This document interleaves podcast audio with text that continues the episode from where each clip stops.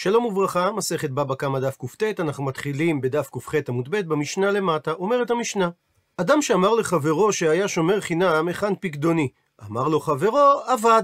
אמר לו הבעלים, משביעך אני, ואמר השומר חינם, אמן. ולאחר מכן, והעדים מעידים אותו שהוא אכלו. הדין אומרת המשנה שהוא משלם קרן, מפני שאין תשלום חומש והבאת קורבן אשם, אלא אם הוא הודה בדבר, כפי שכתוב בגזל הגר בפרשת נשוא, והתוודה. אבל במקרה שהוא הודה מעצמו לפני עדות העדים, הדין שהוא משלם קרן וחומש, ומביא גם קורבן ואשם. עד לפה הדין בטוען טענת אבד, ועוברת המשנה לטוען טענת גנב. אמר לו הבעלים, היכן פקדוני? ואמר לו השומר חינם, נגנב. אמר לו הבעלים, משביעך אני, ואמר השומר, אמן. ולאחר מכן, והעדים מעידים אותו שגנבו הוא.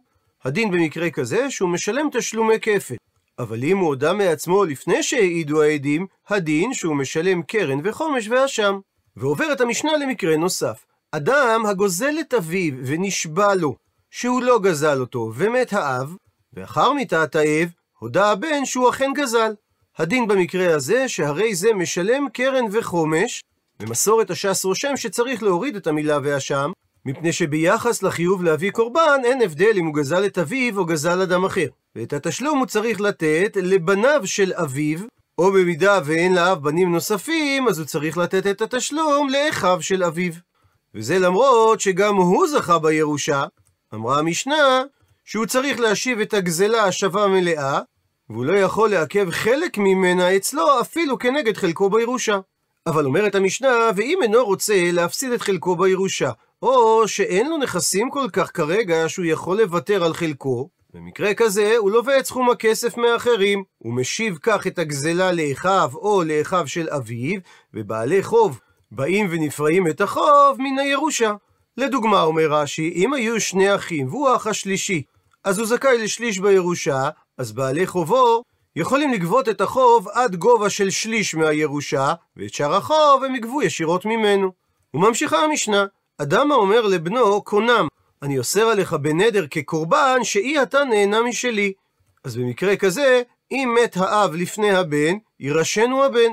הפכנו דף, אבל אם האב אסר את נכסיו על בנו ואמר שזה גם בחייו ובמותו, אז במקרה כזה, אם מת האב לפני הבן, לא יירשנו הבן. זאת אומרת שחלק הירושה שנופל בחלקו אסור עליו בהנאה, ויחזיר את חלק הירושה שנפל לו לבניו או לאחיו של האב. ואם אין לו מה לאכול, אז הדין שהוא לווה כסף ואוכל, ובעלי חוב באים ונפרעים מן הירושה את חלקו.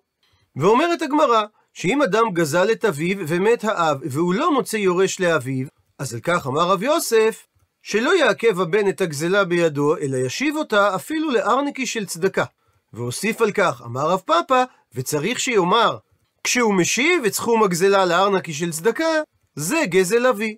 וכך יהיה ניכר שהוא נותן את זה עבור השבת הגזלה, ולא כצדקה סתם.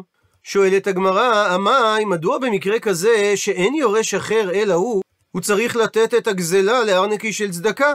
הרי בעצם כל הירושה שלו, ונמחלה לנפשי. והוא יכול, כיורש שירש את החוב, למחול לעצמו על החוב. שהרי מי לא תנן, האם לא שנינו במשנה בדף קג, שבמקרה שהנגזל מחל לו לגזלן על הקרן ולא מחל לו על החומש, שהוא לא צריך ללכת אחריו להחזיר את הגזלה עד מדי, למרות שבמחילה על הקרן הוא לא מקיים את מצוות השבת הגזלה. עלמא בר מחילה הוא.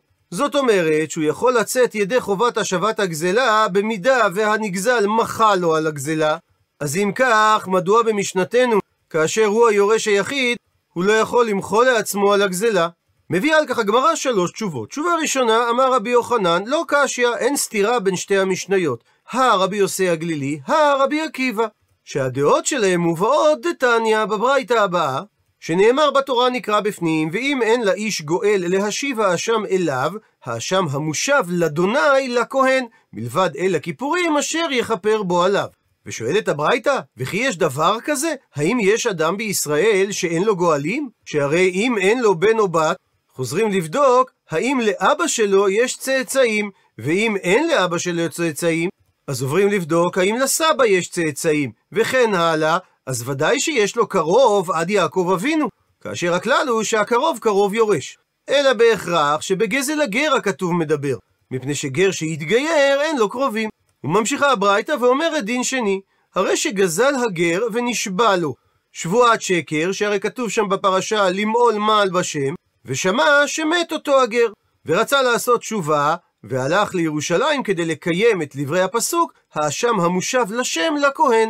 ובהמשך תסביר הגמרא שהמילה שם בפסוק הזה אין כוונתה לקורבן, אלא הכוונה לתשלום הקרן. ותוך כדי ש"והיה מעלה את כספו", שזה תשלום הקרן והחומש, ובנוסף לכך והאשמו, שזה קורבן האשם לירושלים, ופגע בדרך באותו הגר, שהסתבר שהשמועה על מותו הייתה מוקדמת מדי. והוא כנראה התנצל בפני הגר, וזקפו עליו הגר את סכום הגזלה במלווה. כך שסכום הכסף שנמצא בידיו הוא בתורת מלווה ולא בתורת גזלה. ולאחר מכן ומת הגר, במקרה כזה, זכה הלה במה שבידו. אלו דברי רבי יוסי הגלילי. רבי עקיבא חולק ואומר שאין לו תקנה עד שיוציא את גזלו מתחת ידו.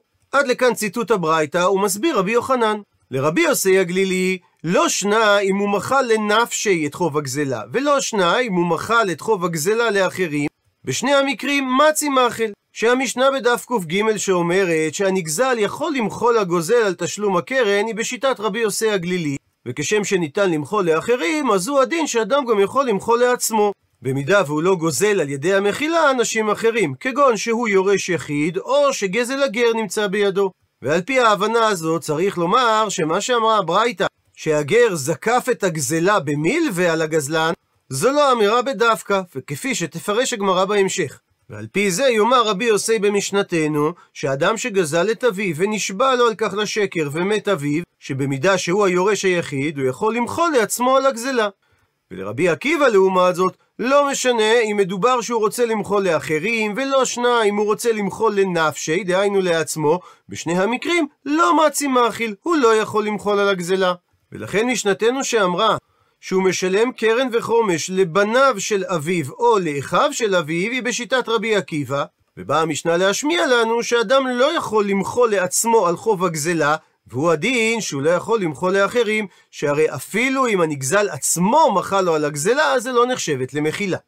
אז אם כך נשאלת השאלה, לשיטת רבי יוסי הגלילי, מדוע אמרה הברייתא שהגר זקף על הגזלן את הגזלה במלווה? מסביר רבי יוחנן, ולרבי יוסי הוא הדין דאפילו אם הגר לא זקפו במלווה, אלא הכסף היה נשאר בידי הגזלן כגזלה, לאחר שהגר מת, הוא יכול היה למחול על הגזלה לעצמו. והיידק תני, וזה שנקטה הברייתא, זקפו עליו במלווה, זה כדי להודיעך כוחו דרבי עקיבא. דאפילו במקרה שזקפן הגר עליו במלווה, אין לו תקנה, עד שיוציא גזלה מתחת ידו. ונסכם את דעתו של רבי יוחנן בעזרת הטבלה הבאה. המשנה שלנו היא כדעת רבי עקיבא, שאמר בברייתא, שאדם לא מוחל לא לעצמו ולא לאחרים.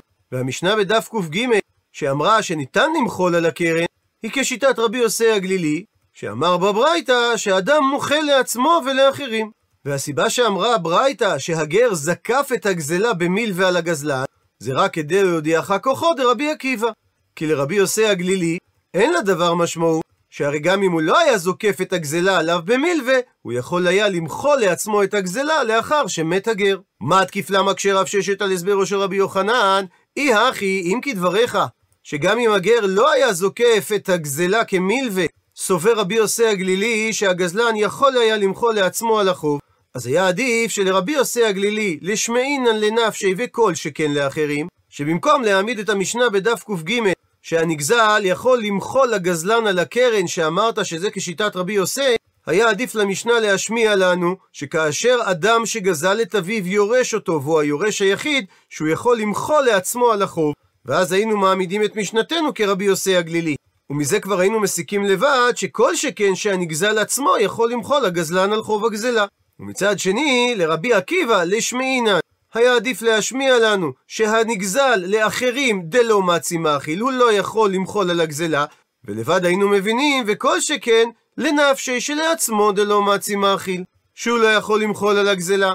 כך שהיה עדיף לומר במשנה בדף קג, שאם הוא מחל לו על הקרן, הוא לא פטור, אלא שתאמר המשנה שזו אינה מחילה, ואז היינו מעמידים את המשנה כשיטת רבי עקיבא.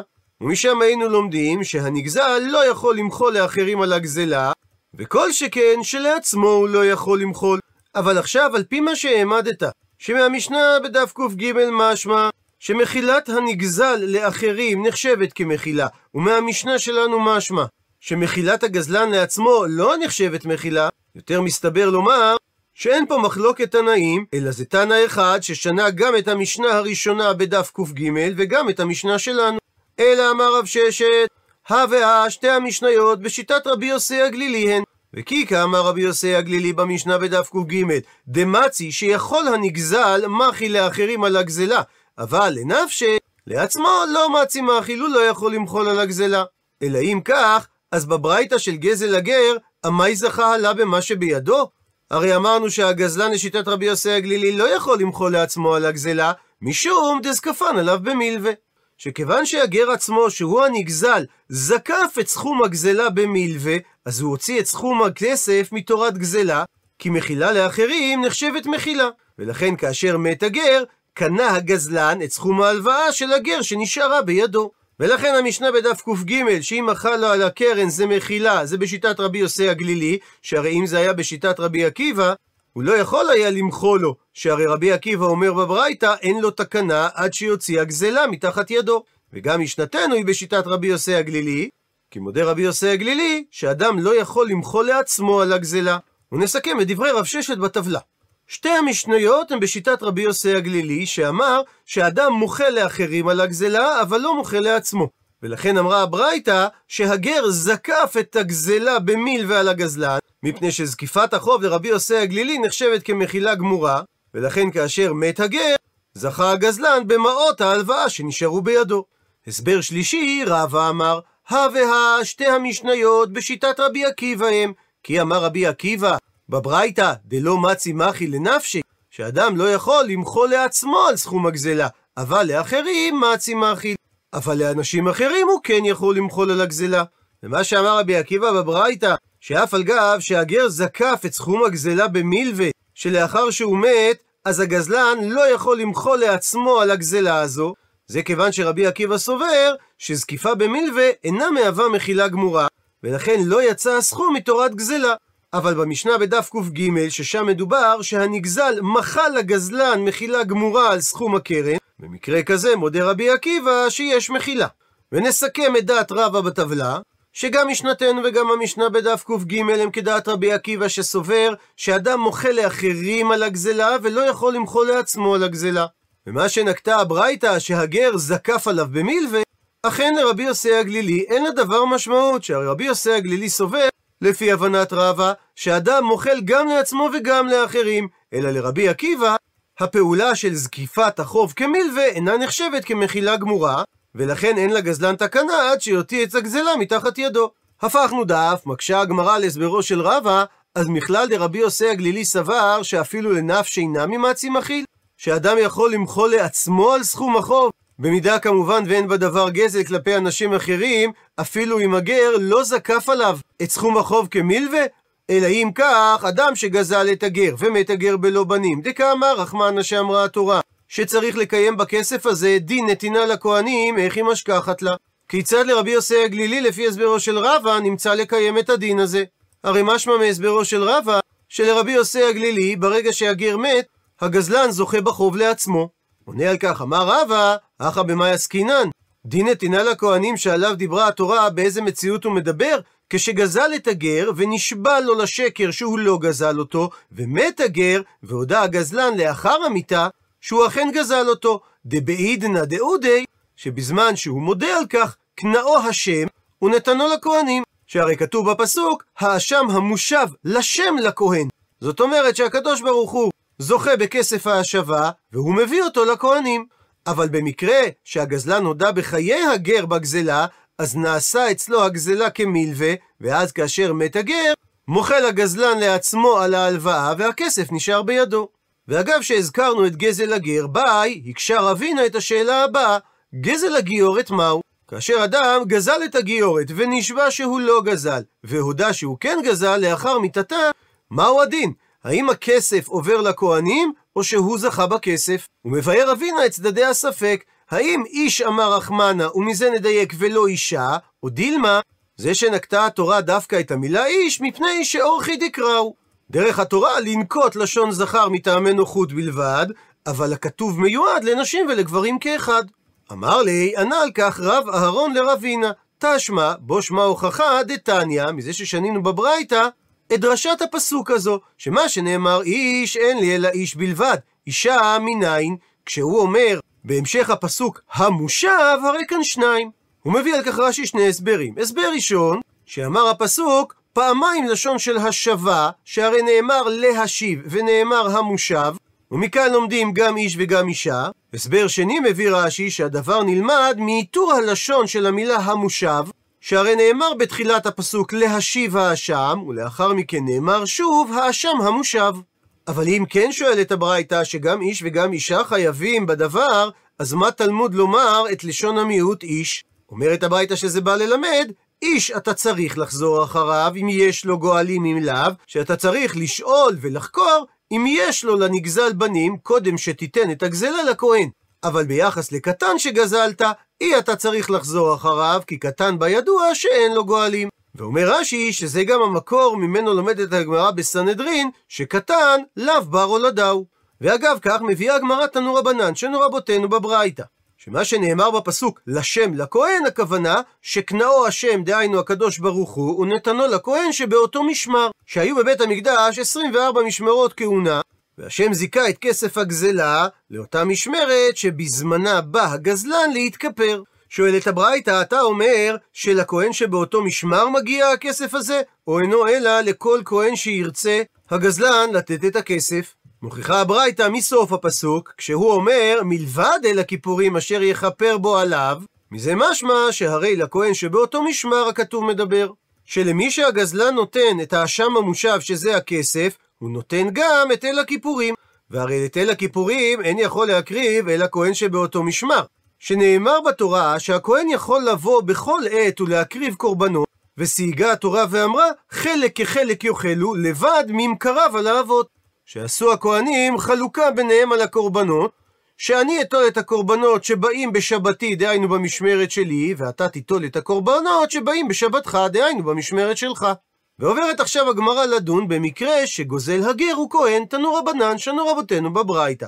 הרי שהיה גוזל כהן, וכשהגיע זמן המשמר של הכהן, בא הכהן והודה שהוא גזל את הגר, ומדובר לאחר מיתת הגר. אז מניין שלא יאמר הכהן לעצמו, הואיל ויוצא הכסף של הגר לכהנים, והרי הוא הכסף הזה נמצא תחת ידי, אז יהיה הכסף שלי. שהרי אומר הכהן לעצמו, ודינו, יש בדבר קל וחומר. אי בשל אחרים הוא זוכה. אם היה ישראל מביא את גזל הגר במשמרת שלי, אז הרי הייתי נוטל את חלקי עם אחי הכהנים בני המשמר. אז בשל עצמו לא כל שכן? האם לא קל וחומר שכאשר מדובר על כסף שאני מביא משום גזל הגר, שאטול את הכל לעצמי? אבל הקל וחומר הזה הוא לא קל וחומר חזק, כפי שאומר תוספות, שהרי ניתן להקשות דיו לבא מן הדין להיות כנידון. כך שלא יזכה הכהן בגזל הגר של עצמו, אלא כפי חלקו שהוא היה זוכה, אם היה מדובר על גזל הגר שישראל היה מביא לשאר הכהנים. ולכן ממשיכה הברייתא, שרבי נתן אומר, שהיה הכהן אומר את ההצדקה לכך שהוא ייקח את גזל הגר לעצמו בלשון אחר. ומה דבר שאין לו חלק בו עד שייכנס ברשותו? מסביר רש"י, כגון כהן שהתנדב קורבן, שהוא מקריב את קרבנותיו בכל שעה שירצה, והבשר והאור של הקרבן שייכים לו, שכך משמע מהפסוק, ואיש את קודשיו לא יהיו. אז נמצא שאין לבני אותו משמרת שבו הקריב הכהן את הקורבן, חלק בקורבן הזה, אבל כשייכנס לרשותו, אינו יכול להוציאו מידו. שאם הכהן המקריב נתן חלק לכהן אחר של אותו משמר, שוב אין הוא יכול להוציאו מידו, משום שנאמר, ואיש אשר ייתן לכהן לא יהיה. אז ביחס לגזל הגר, שזה דבר שיש לו חלק בו עד שלא ייכנס ברשותו, שאם מביא ישראל גזל הגר למשמר זה, אף על פי שהוא נתנו לאחד מהכהנים במשמרת, יש לכל הכהנים במשמרת חלק בו, אז אומר הכהן לעצמו, מי שנכנס לרשותו, שהרי גזל הגר נמצא כבר ברשותי, אינו דין דאין אחר יכול להוציאו מידו. ודוחה הגמרא את הקל וחומר שהכהן אומר לעצמו באופן הבא, שהקל וחומר הזה לא נכון. שהרי אם אמרת שהקל וחומר בנוי על בדבר שאין לו חלק בו, שכהן שמביא קורבן, אין לכהן אחר באותו משמרת חלק בקורבן הזה, וכשייכנס הקורבן לרשותו, שהכהן נתן חלק מהקורבן לכהן אחר במשמר, אז הוא לא יכול להוציאו מידו. זה משום שכשם שאין לו, לכהן הזה, חלק בו בקורבן, עד שהכהן שהקריב את הקורבן ייתן לו, כך אין לאחרים, דהיינו לכהנים אחרים באותה משמרת, חלק בו בקורבן.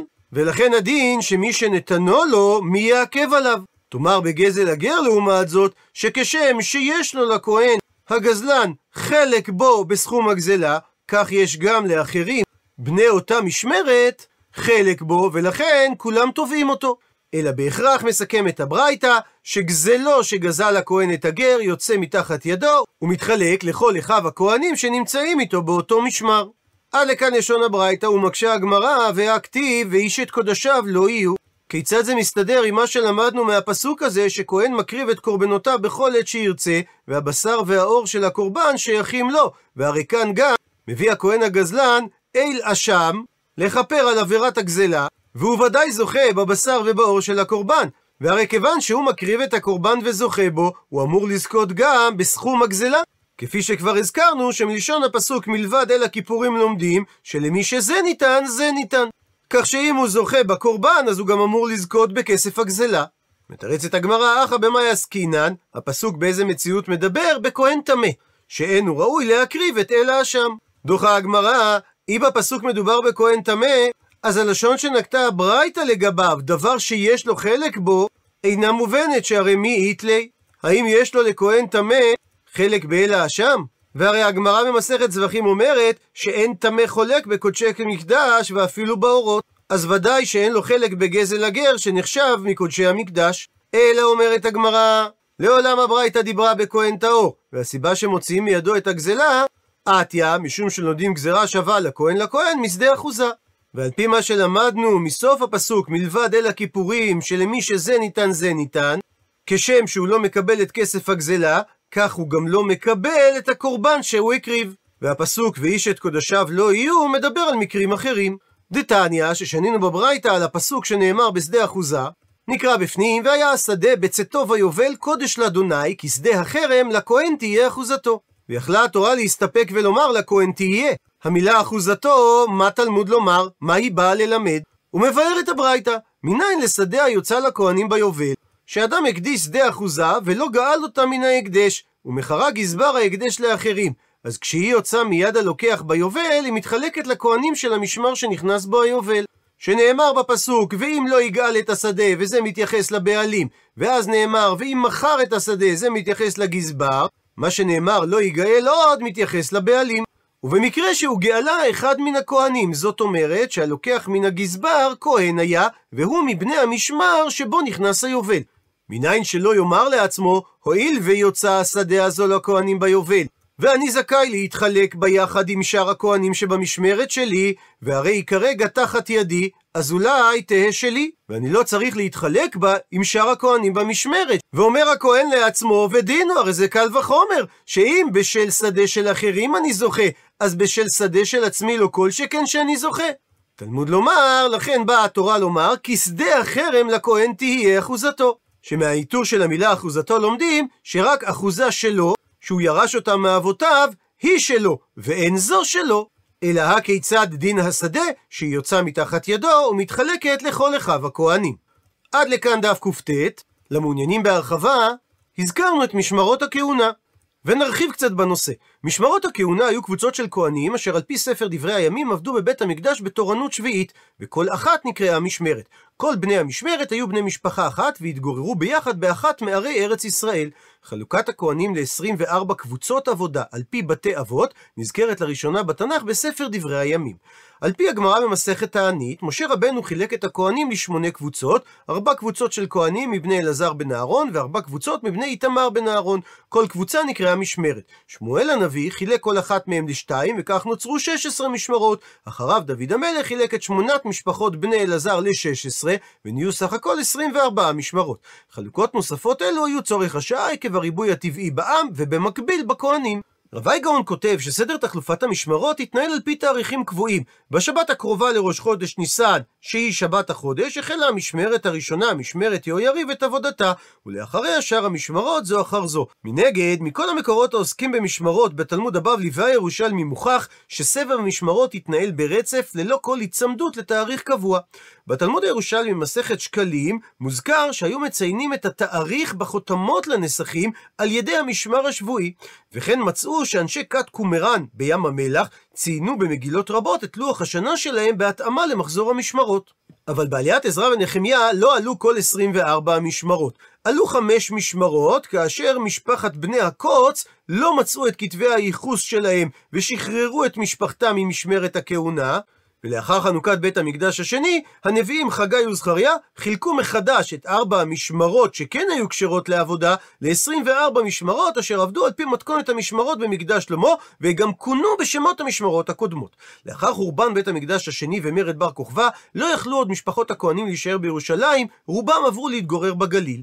נראה כי היה מנהג להזכיר את המשמרות בבית הכנסת, וזה משתקף בפיוטים רבים שנמצאו בגניזה הקהירית ועוסקים במשמרות. ואכן, בחפירות שנערכו באשקלון ב-1921 ובקיסריה ב-1962, התגלו חלקי שיש סמוך לבתי הכנסת, ועליהם רשומים חלקים מרשימת משמרות הכהנים. משערים שבמאות הראשונות לאחר חורבן בית המקדש השני, היה מנהג לשים כתובת כזו בבית הכנסת, ונראה כי המנהג הזה נהג גם מחוץ לגבולות ארץ ישראל. בספטמבר 1970 מתגלית בתימן על ידי חוקר גרמני בשם וולטר מילר, כתובת מיוחדת במסגד של הכפר בית אל-חצ'ר, 15 קילומטר מהעיר צנעא.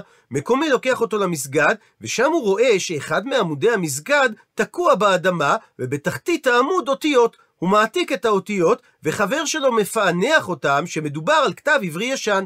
מסתבר שהעמוד, שנמצא הפוך במסגד, נלקח מבית כנסת מהכפר תנעים, ובקטע הגלוי ניתן לראות רשימה של 11 משמרות כהונה. כנראה שהמשך הקטע נמצא מתחת לרצפה. ולכן מסתבר כי בזמן בית המקדש השני הייתה קהילה יהודית בתימן שכנראה חיו בה כהנים.